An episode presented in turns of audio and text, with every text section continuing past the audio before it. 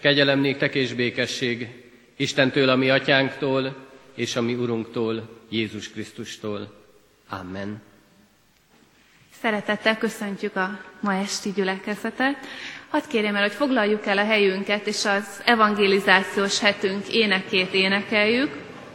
Ugye az evangelizációs sorozat a Zsoltárok könyve alapján történik, és ez a kép, hogy áldott a férfi, aki Istenben bízik, olyan, mint a víz mellé ültetett fa, ez újra meg újra visszaköszön a Szentírásba, így kezdődik az egész Zsoltárok könyve. Így énekeljük, tegnap-tegnap előtt már tanultuk, így énekeljük el mind a három versével.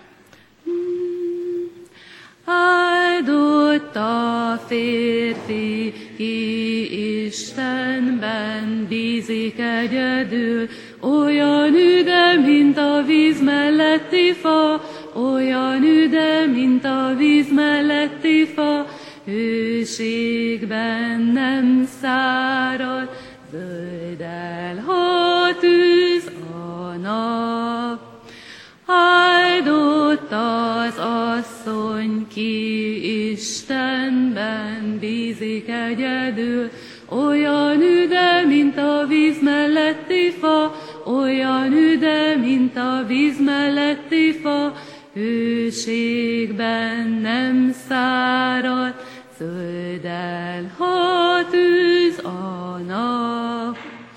Áldott a gyermek, ki Istenben bízik egyedül, olyan üde, mint a víz melletti fa, olyan üde, mint a víz melletti fa, hőségben nem szárad, zöld ha tűz a nap.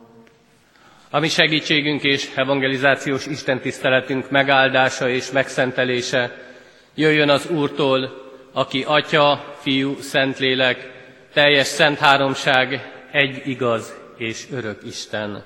Amen. Hajtsuk meg a fejünket, és forduljunk imádságban a mi Urunkhoz.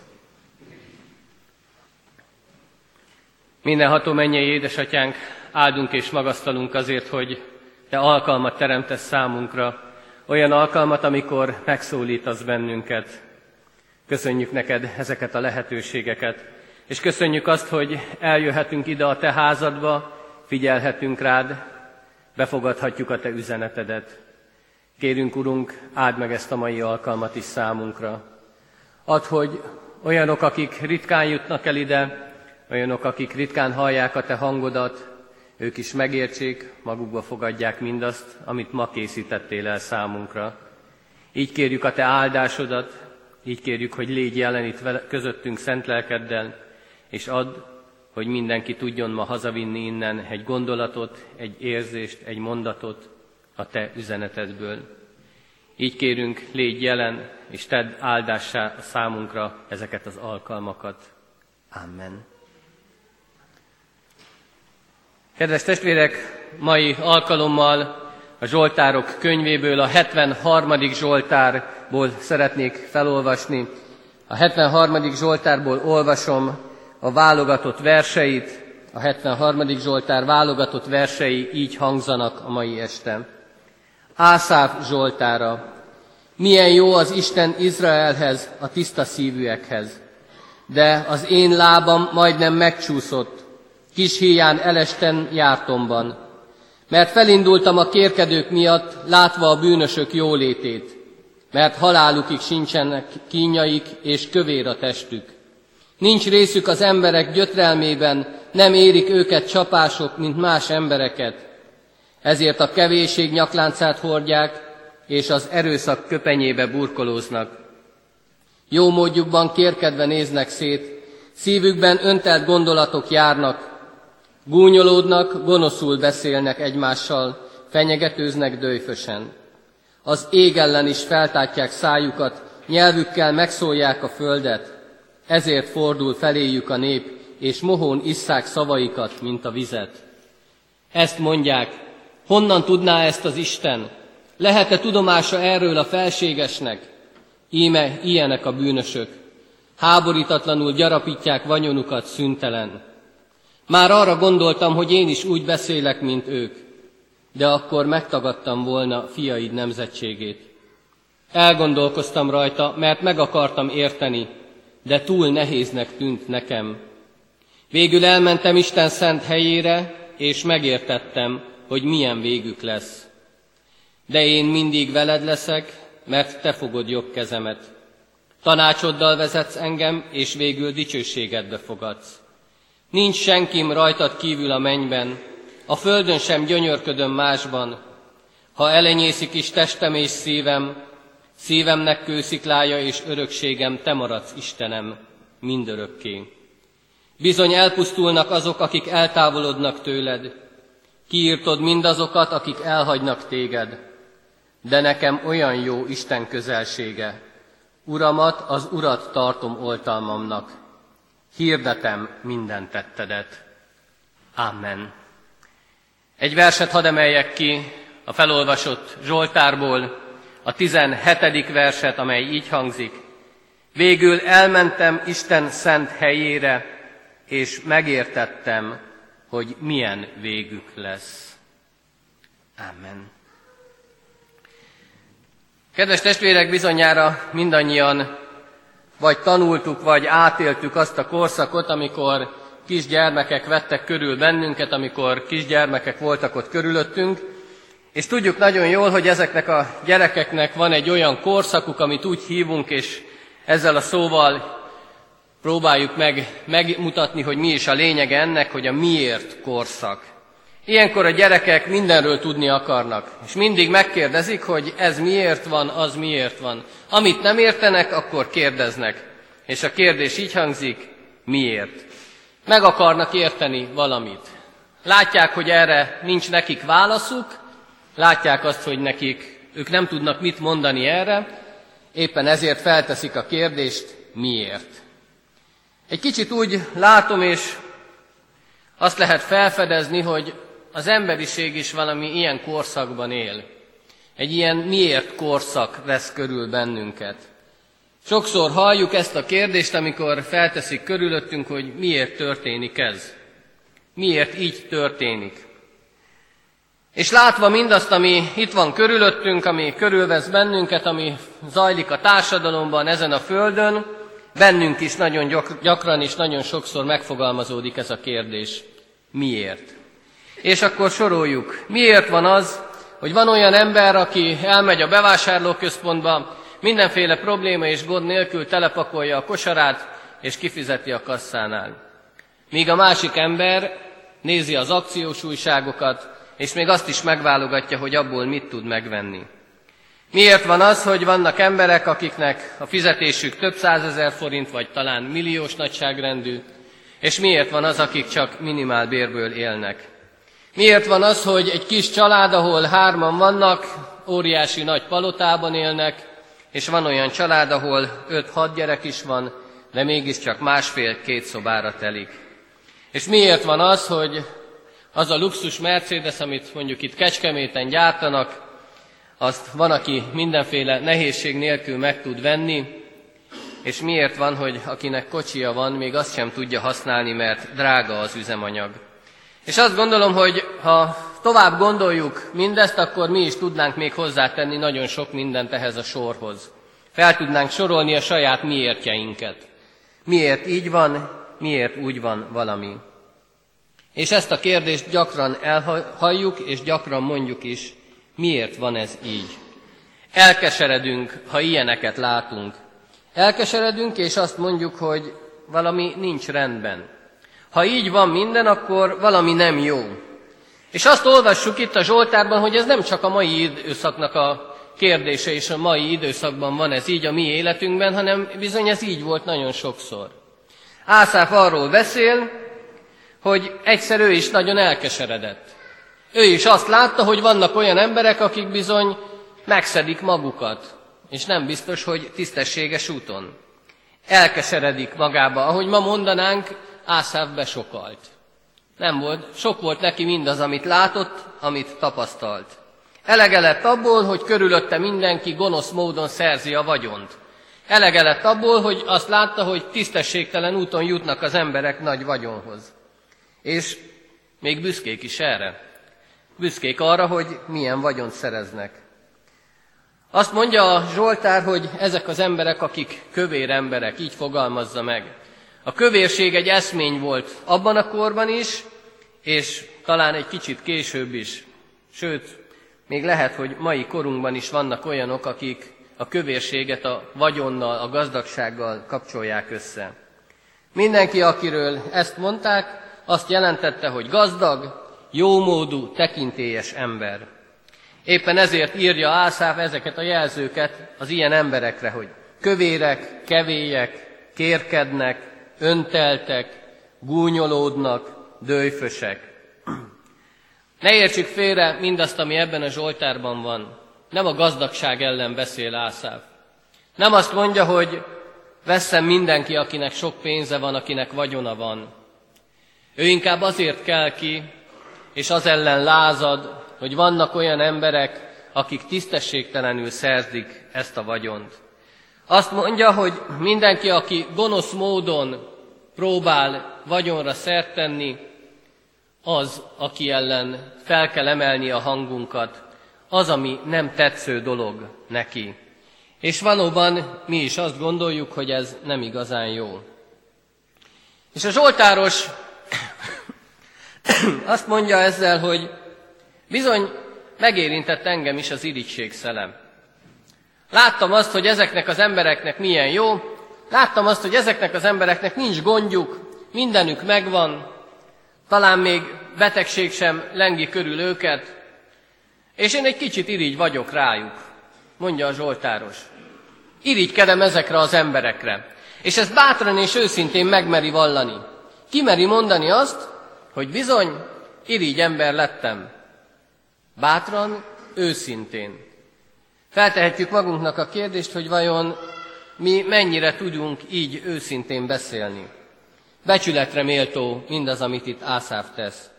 Mi gyakran elhessegetjük magunktól ezeket a gondolatokat, azt mondjuk, hogy nem vagyunk elégedettek mindazzal, amit látunk, de azért nem mondjuk ki, hogy irigyek vagyunk. Ők, akik gazdagok, nekik mindenük megvan, ők azok, akiknek nem fáj semmi, és akkor azt látjuk, hogy igazságtalanság van itt a Földön. Feltehetjük a kérdést, hogy milyen igazság van itt. Hogyan lehet akkor igazságról beszélni? És akkor Ászáf azt mondja, hogy neki a valami eszébe jutott erről az irítségről. Eszébe jutott az, amiről így ír ebben a Zsoltárban, már arra gondoltam, hogy én is úgy beszélek, mint ők.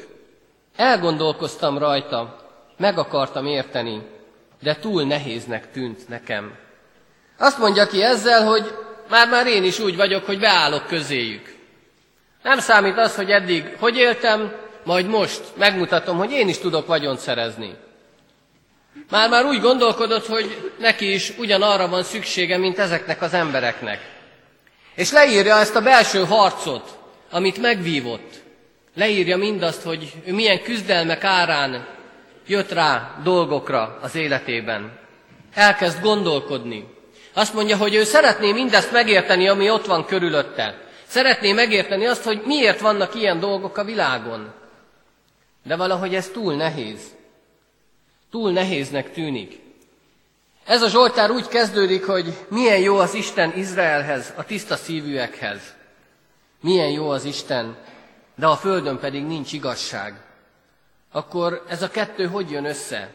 Ezen gondolkodik Ászáf, ezt szeretné megérteni. Hogy jön össze ez a kettő? Mi akkor az igazság? Gondolkoztam, meg akarom érteni. Ezt mondja a Zsoltáros. De túl nehéz ez nekem. Nem értem, hogy hogy is van. És akkor itt a Zsoltárban egy nagyon csodálatos fordulat következik be. Egy olyan fordulat, ami a keresztény embert mindenképpen közelebb viszi az Istenhez. És a kiemelt igevers, amit külön felolvastam, azt mondja, végül elmentem Isten szent helyére, és megértettem, hogy milyen végük lesz. Kedves testvérek, azt mondja ezzel a Zsoltáros, hogy mindaz, amin eddig én gondolkodtam, amin tépelődtem, amire választ kerestem, mindaz, amit eddig nem értettem meg, akkor most elmegyek és elmondom Istennek. Elmondom neki, hogy ezek ott vannak bennem. Odaáll Isten elé, és kiönti az ő lelkét. És egyre világosabb lesz minden előtte. Isten megmutatja, hogy mi a válasz az általa feltett kérdésekre. A miértjeikre választ, választ keres, nem tudja a választ, ezért odaáll az Isten elé, és egyszer csak megérti. Megérti, hogy Isten mire is akarja őt tanítani. És mit is ért meg ez a Zsoltáros? Az ige alapján azt mondhatjuk, hogy két nagyon fontos dolgot megért Ászáv. Az egyik az, megérti, hogy azok az emberek, akik tisztességtelenül keresik a vagyont, azok az emberek, akik gonosz módon gazdagodnak meg, azoknak az embereknek milyen végük lesz. Ez az egyik, amit megért. A másik, amit megért, mit jelent nekem Isten közelsége. Milyen végük lesz azoknak, akik gonosz módon keresik a vagyont? Megérti ez alatt Ászáf azt, hogy mindaz, ami az ember életében van, az csak egy pillanat felvétel. Az nem örök dolog. Az csak akkor és ott érvényes. Lehet, hogy most jó, lehet, hogy most sokat ad, lehet, hogy most minden rendben van az életemben, lehet, hogy most sok pénzem van, nagy vagyonom van, lehet, hogy most egészséges vagyok, de ez nem lesz mindig így. Isten megmutatja neki, hogy mi lesz a későbbiekben, hogyan lesz tovább, mi lesz azután. És Ászáf azt mondja, hogy én ebből nem kérek. Nekem ez nem kell, erre nincs szükségem. Így én nem akarok gonoszul szerzett vagyont, nem akarok kövérséget, nem akarok semmi olyat, amihez tisztátalan dolog tartozik. Megérti azt, hogy mindez csak egy pillanat. És ezek a gazdagok ebben a, ennek a pillanatnak a varázsában élnek, és nem látják ezt, hogy ilyen, ezek a dolgok csak pillanatok. Mindenük megvan, mindent megvehetnek, íme ilyenek a bűnösök, háborítatlanul gyarapítják vagyonukat szüntelen, azt mondja az ige. És ennek egyszer vége lesz. És amikor ennek vége lesz, akkor bizony meg kell állni az Isten ítélőszéke előtt. És ott nem fog számítani, hogy mennyi vagyonom van, hogy mit gyűjtöttem. Ott nem az lesz a fontos. Ott az lesz a fontos, hogy milyen vagyok. Ászáf ettől menekülni akar, és azt mondja, hogy én ilyen nem akarok lenni. Sőt, elkezdi sajnálni azokat, akik tisztességtelen úton gyűjtik a vagyont. És ő meglátja, hogy nem csak a pillanat van, hanem van jövő is. És mindannyiunknak van jövője is. Nem csak az, amiben most itt élünk. Meglátja a Zsoltáros, hogy nem csak ő maga van, hanem ott van mellette Isten. Ő az, aki meghatározza a jövőnket, és ő az, aki a jelenünket is. Megértette, hogy azoknak, akiket kövéreknek nevez, azoknak egyszer végük lesz mert nekik nincs ott Isten az életükbe. Ők Istent máshova küldték. Éppen ezért rájön arra, hogy mit is jelent Isten közelsége. Azt mondja, hogy nekem azt jelenti az Isten közelsége, hogy én nem félek. Ők félnek, de én nem félek. Nekem azt jelenti az Isten közelsége, hogy bár azoknak az embereknek most mindenük van, nekem nincs vagyonom, lehet, hogy itt is fáj, ott is fáj, de nekem van Istenem, és ez az Isten ott van mellettem. Nekik hiába van kövérségük, hiába van előmenetelük, mégis tele vannak félelemmel. Én nem félek. És rádöbben arra, hogy tulajdonképpen én gazdag vagyok. Én gazdag vagyok, mert nekem van Istenem. Mert lehet, hogy én is ugyanúgy meg fogok halni, mint azok, de én nem félek, ők pedig rettegnek mert ott van Isten mellettem. A Zsoltáros átéli az Isten közelségét. És ez a csodálatos örömhír ebben a Zsoltárban, és ezt szeretném a gyülekezet szívére helyezni, hogy Isten közelsége az azt jelenti, hogy megértek valamit. Mert elmond nekem valamit az Isten, és én azt megértem. És ezt az örömhírt vigyük haza. Irigykedett a Zsoltáros, majd arról beszél, hogy majdnem el is esett, majdnem ő is olyan lett, mint azok az emberek, majdnem ő is beleesett ugyanabba a hibába, mint azok, de aztán Isten felemelte. De én mindig veled leszek, mert te fogod jobb kezemet. Tanácsoddal vezetsz engem, és végül dicsőségedbe fogadsz. Nincs senkim rajtad kívül a mennyben, a földön sem gyönyörködöm másban. Ha elenyészik is testem és szívem, szívemnek kősziklája, és örökségem, te maradsz, Istenem, örökké. Megérti, hogy kimondhatatlanul gazdaggá teszi az Istennel való közösség őt. Kedves gyülekezet, kedves testvérek, nem véletlenül vagyunk itt ma este. Valami idehozott bennünket. Valaki hívott, valaki megszólított, valaki kérte, hogy jöjjek el. Isten az, aki hívott bennünket. Azért, mert tudja, hogy szükségünk van arra, hogy itt legyünk. Eljöjjünk az ő szent helyére. Eljöjjünk és választ találjunk a saját miértjeinkre. Nyugtalanok vagyunk, keressük ezeket a válaszokat, de nagyon sokszor nem találjuk. Éppen ezért idehajt bennünket ez a, a kérdés, idehajt bennünket mindaz, ami bennünk van, mert itt választ találhatunk. Itt megérthetjük a dolgokat. Megtudhatjuk, hogy hogyan tovább, mi az, amit tennünk kell. Lehet, hogy volt olyan, hogy elestünk, talán többször is. Lehet, hogy nagyon sokszor Isten ellen cselekedtünk, de ő azt mondja, hogy talpra tudsz állni. Vele talpra tudunk állni. Választ kaphatunk arra, hogy miért, hiszen mindannyiunknak van ilyen kérdése. Nem kell irigykedni, nem kell azt meglátni, hogy a másiknak miért van több, hogyan szerezte. Az ő közelsége mindent kárpótol. Az minden földi kincsnél gazdag, gazdagabb, minden földi kincsnél nagyobb dolgot jelent számunkra. Ő mindig velünk lesz. A Zsoltárossal együtt tudjuk azt mondani, és legyen ez a hitvallásunk nekünk is, de nekem olyan jó Isten közelsége, mert ő oltalmaz, és ő az, aki megvéd.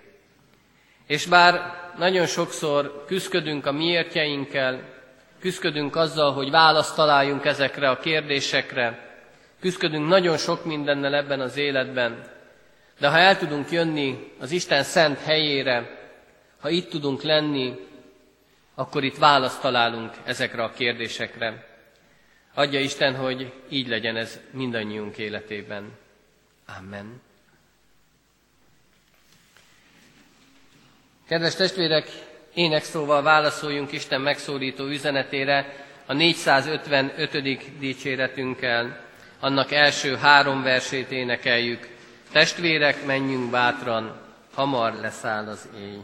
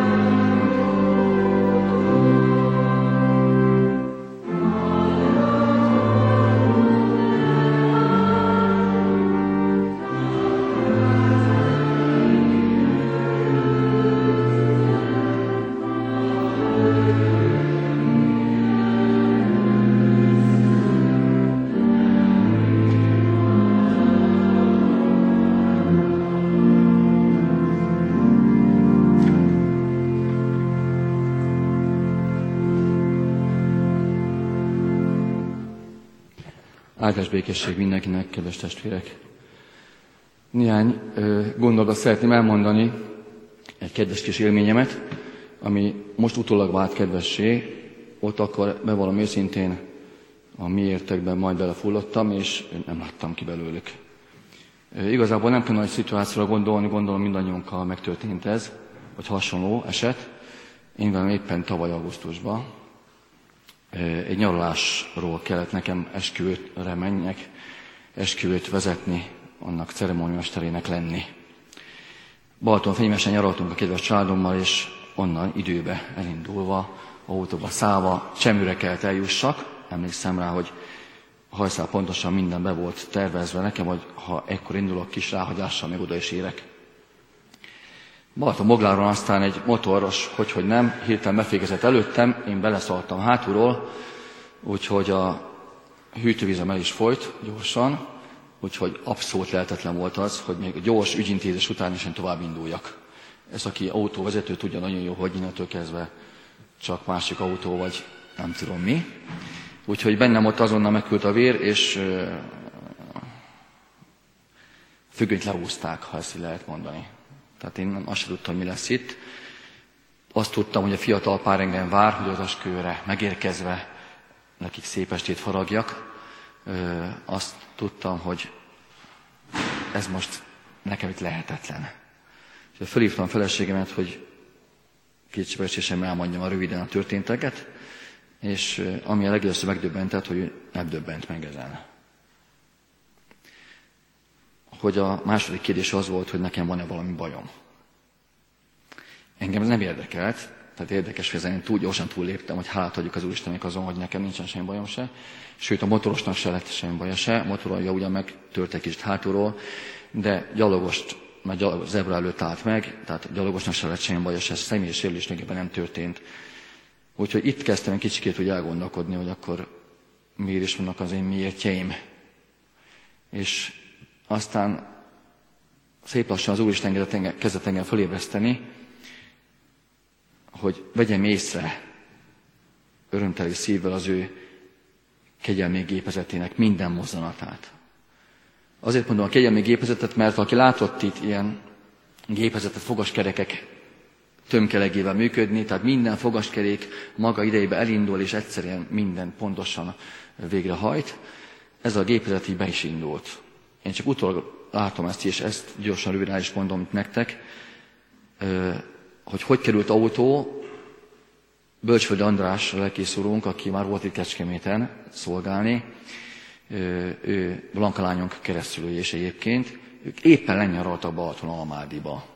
Balaton fenyőstől nincs olyan messze, az Zamárdiba, bocsánat, köszönöm, Zamárdiba, és azt, tud, azt tudtam, hogy hát most gyorsan föl se hívjam, föl is hívtam, és mondta, hogy neki is Pestre kell menni, sürgősen esküvőre, esketésre, tehát kötésre, tehát nem tudja, de megpróbáljuk valahogy megoldani. Lefürdött, gyorsan rohant értem, közben egy autómentő mellettem szipolyozta volna a vérem, már bocsánat, hogy ezt mondom, 15 ezer forintért elvontatta volna száma nélkül persze az autómat, amit egyszer nem akartam. Az első jel, hogy az Úristen kezébe vagyok, az, hogy ezt nem engedte, hanem a rendőr gyorsan fogta, és hátul a rendőr, az intézkedő rendőr segítségemmel betoltuk az autót egy közeli parkolóba, hogyha annak se volt már semmi baja se, elintéztük az ügyes papír dolgokat, közben András is, Bösfel András is megérkezett. Beszálltunk az autóba, remegő kézzel lából, fölhívtam az ifjú párt, elmondtam, mi, mire számítsanak, ők lesápadtak, hasonlóképpen mi értek megpakolva, és hát elindult az autó, ami tudtunk, hogy iszony nagyon-nagyon későn tudtunk indulni, azt tudtam, hogy az eskü mikor indul, vagy mikor kezdődik, mikor kell legyek oda, mikor kell, hogy odaérjek, és azt tudtam, hogy ha most indulunk, nem fogunk odaérni. András mondta, hogy autópályán kell menjünk, mondom, András, nem menjünk autópályán, mert ha bármi bedugul, biztos, hogy nem érkezünk oda. Bízunk az Úristenbe. Megszégyenültem. Nem volt semmi dugulás se nulláson, sehol se végig tudtunk menni, közben az ifjú pár elkezdett szervezkedni, és küldte a segítséget az Inácsi kiáróhoz, pihenőhöz, ameddig Bölcs Föld András lett volt engem szállítani, és le is tudtunk jutni odáig. Nagyon jó beszélgetésünk volt, Andrásnak, hála Istennek a lélekjelenete és békessége volt, és mire kiszálltam az autóból, én csak uh, csodálkoztam, hogy mennyire vagy kideges. És uh, nem hiszitek el, de ahogy kiszálltam az autóból, hátadtam az Úristennek, egy percre rá, még annyi se talán, ékelett az autó a keresztődésbe, intek Dudát, és integetett, hogy itt vagyunk, szájba az autóba indulnunk kell. Mentünk is, érkeztünk és fölvettük a kedves családját, beszélgettek velem, tehát mindenki azon volt, mintha elmondták volna, hogy gyerekek, óvatosan beszéltek a ő mert ideges ember lesz, most így történt az eset vele. Mindenki egyszerűen a békességével jött hozzám közel. Félelmetes. Megérkeztem időbe, ott is a lásznép már tártkarokkal várt engem, amikor nekem kellett volna őket szeretettel üdvözölni. A fiatal pár is, és egyszerűen, hát én nem tudom, tehát nem tudom azt elmondani, csak hátat adtam mindenért. És megszégyenültem, hogy az én kis naív miért kérdésem, miért pont velem, miért pont most eltörpült az Isten nagy kegyelme mellett. Azt is meg elmondom utóiratban, hogy az este végén még az is olyan ember is volt, aki Kecskemét hazaszállított autóval, hogy aztán vasárnap reggel vonatra szállva a feleségemékhez indulhassak vissza nyaralni. Közben az is kiderült, hogy az autót már el is vontatta egy Balatonfenyvesi autószerelő. Miért vannak nekünk miértjeink? Miért nem bízzuk az Úristenre minden dolgainkat? Nem tudom. Én köszönöm az Úristennek, hogy ezt megértette velem, megértette velem, én is megértettem ezt akkor, hogy csak közelebb juthatunk békességgel és békességbe. Köszönöm szépen, hogy meghallgattatok.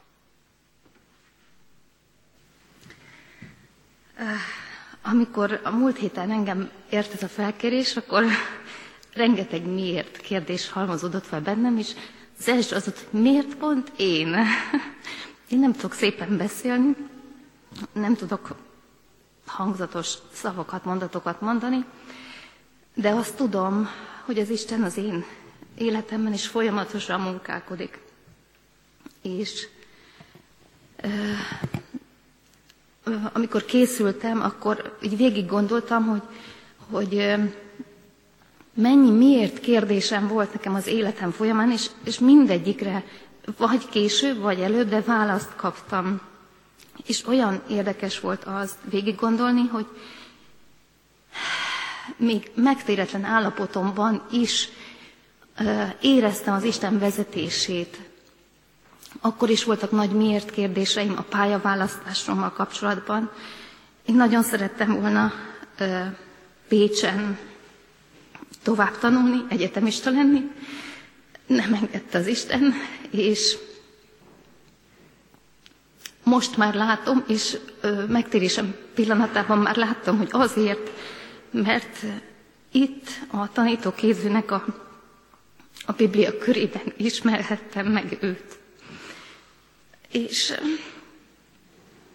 onnantól kezdve folyamatosan ö, vezette az én életemet, és nagyon sok miért volt azóta is az életemben, hogy miért Miért kaptunk például öt gyermeket, hogy a munkahelyem kapcsán, ahova én nagyon szerettem volna kerülni, miért nem engedte ezt az Isten? És olyan jó ezt, ezt utólag látva, visszanézve, hogy azért, mert nem ott volt az én helyem. És azt is látom, hogy olyan csodálatos gondviselő, hogy nekem mindig a leges legjobbat akarta. És az, azon is elgondolkoztam, amikor így végig gondoltam az előző este, hogy mit is mondjak, hogy hogyha minden nap siker el, sikerülne elcsendesednem úgy, hogy tényleg az Úristen lába elé tudok borulni, akkor ezek a miértek olyan gyönyörű szépen kisimulnak, ezek a ezek a görcsök, ezek a konfliktusok bennem, hogy, hogy miért nem engedi, miért nem. Tehát amikor nem a saját akaratom után próbálok menni, hanem az Isten Istenre helyezve az én dolgaimat, és az ő bölcsességére bízva, hogy ő tudja, hogy nekem mi a legjobb. És ma a mamakört tartottuk, és az egyik anyukával beszélgettem, és második gyerekét várja, és annyira jó volt tőle is ezt meghallanom, hogy, hogy ő benne is rengeteg kérdés volt, hogy miért most születik sok-sok idő után a második gyerekük, már olyan régóta szerették volna. És, és ahogy ő bizonyságot tett nekem arról, hogy, hogy most már látja, hogy most a legjobb az az idő. Nem lett volna jobb se előbb, se később, most van az ideje, most, most a legjobb neki, hogy várhatja ezt a gyereket. És abban erősödtem meg, hogyha, hogyha végig fogom az Úristen kezét, és engedem, hogy ő tanácsoljon engem, és vezessen engem, akkor sokkal könnyedebben tudom lépkedni ezeket a, a nehezebb utakat. Van, amikor nem megy, és sokszor nem megy. Van, hogy belealszom a fáradtságba, fáradtságtól az imádságba, vagy csak mini fohászokra telik. És nagyon-nagyon jó érzés megtapasztalni, hogy lehet másképp indulni a napokban. Lehet úgy indulni, hogy kézen fogva. És én biztatok mindenkit arra, hogy próbálja ki. Fantasztikus érzés. És a mamakörhöz visszakapcsolódva, az áhítaton az egyik anyuka egy nagyon-nagyon számomra nagyon, nagyon jó hasonlatot mondott ma az Isten vezetésével kapcsolatban, hogy az életünk olyan, mint egy göröngyös utca. És ha az Isten vezetése nélkül megyünk, akkor az olyan, mintha egy tök sötét utcán botorkálnánk, egy kivilágítatlan földúton. Mi hetény egyházán lakunk, és ezt én nagyon élményszerűen át tudom élni, amikor sötétben érünk haza, vagy kerékpárral, hogy milyen rossz a homokos, kédres, gödrös úton menni, és soha nem tudom, hogy hova lépek, és mikor bicsaklik meg a bukám. De ha az Isten vezetésével, az Isten kézen fogva, és őt követve megyek ezen a gödrös úton, mert akkor sem lesz simán, de ezen a gödrös úton úgy mehetek végig, mintha egy sugárút lenne, egy fényesen kivilágított sugárút. És én kívánom mindenkinek, hogy ezt az érzést tapasztalja meg.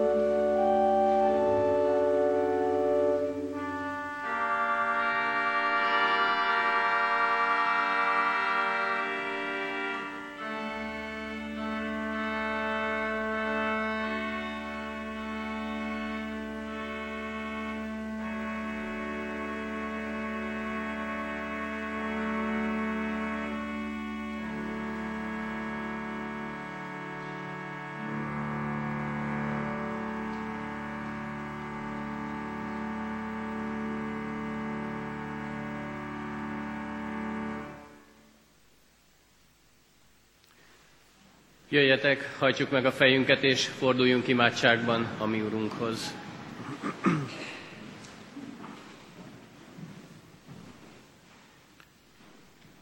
Mindenható mennyei édesatyánk, fölénk tornyosulnak a mi értjeink, nagyon sokszor rabságban tartanak bennünket. Keressük a választ, de nem találjuk.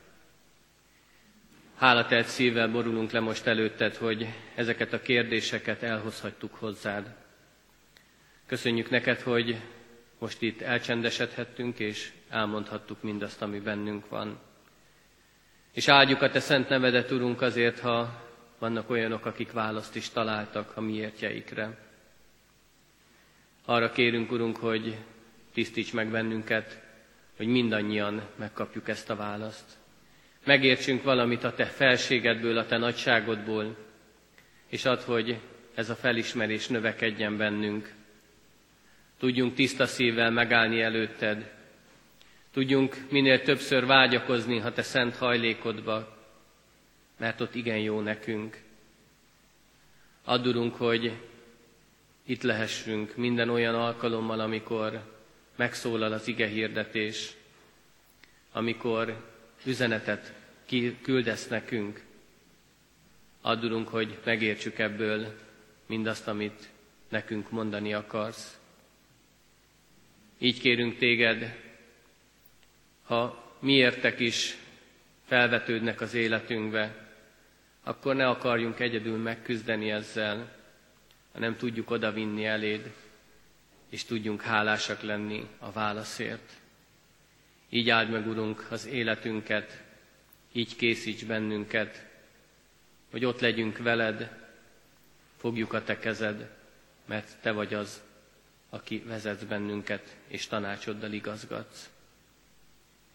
Így légy velünk, akkor is, amikor innen hazamegyünk, tudjunk gondolkodni, tudjunk, tudjuk megérteni még jobban, amit ma elénk hoztál. Így légy velünk, így áld meg mindenki életét, aki most el tudott jönni, aki itt van és figyel rád, és áld meg azok életét is, akik valami oknál fogva nem tudtak itt lenni. Addulunk, hogy ők is megértsék a te üzenetedet, amikor szólsz hozzájuk. Amen. Együtt is imádkozzunk a mi Urunktól, Jézus Krisztustól tanult imádságunkkal. Mi, Atyánk, aki a mennyekben vagy, szenteltessék meg a Te neved. Jöjjön el a Te országod, legyen meg a Te akaratod, amint a mennyben, úgy a földön is. Minden napi kenyerünket add meg nékünk ma, és bocsásd meg védkeinket, miképpen mi is megbocsátunk az ellenünk védkezőknek. És ne vigy minket kísértésbe, de szabadíts meg a gonosztól, mert tiéd az ország, a hatalom és a dicsőség. Mind örökké. Amen. Szívünkben alázattal fogadjuk Isten áldását. Istennek népe, Áldjon meg téged az Úr, és őrizzen meg téged. Világosítsa meg az Úr az ő arcát te rajtad, és könyörüljön rajtad. Fordítsa az Úr az ő arcát tereád, és adjon békességet neked. Amen. Isten tiszteletünk befejezésegéppen a 81. Zsoltárunkat énekeljük. A 81. Zsoltárunknak a 15., 16., 17. és 18. versét a 15. vers így kezdődik, ha népem szívvel szót fogadott volna.